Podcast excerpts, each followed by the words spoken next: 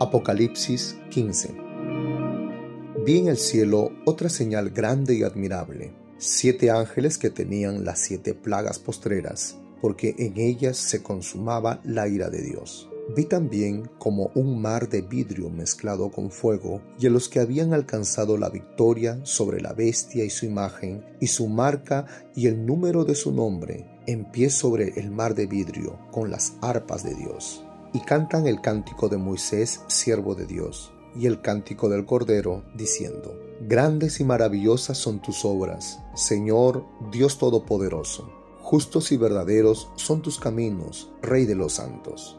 ¿Quién no te temerá, oh Señor, y glorificará tu nombre? Pues solo tú eres santo por lo cual todas las naciones vendrán y te adorarán, porque tus juicios se han manifestado. Después de estas cosas miré, y aquí fue abierto en el cielo el templo del tabernáculo del testimonio. Y del templo salieron los siete ángeles que tenían las siete plagas, vestidos de lino limpio y resplandeciente, y ceñidos alrededor del pecho con cintos de oro y uno de los cuatro seres vivientes dio a los siete ángeles siete copas de oro llenas de la ira de Dios, que viene por los siglos de los siglos.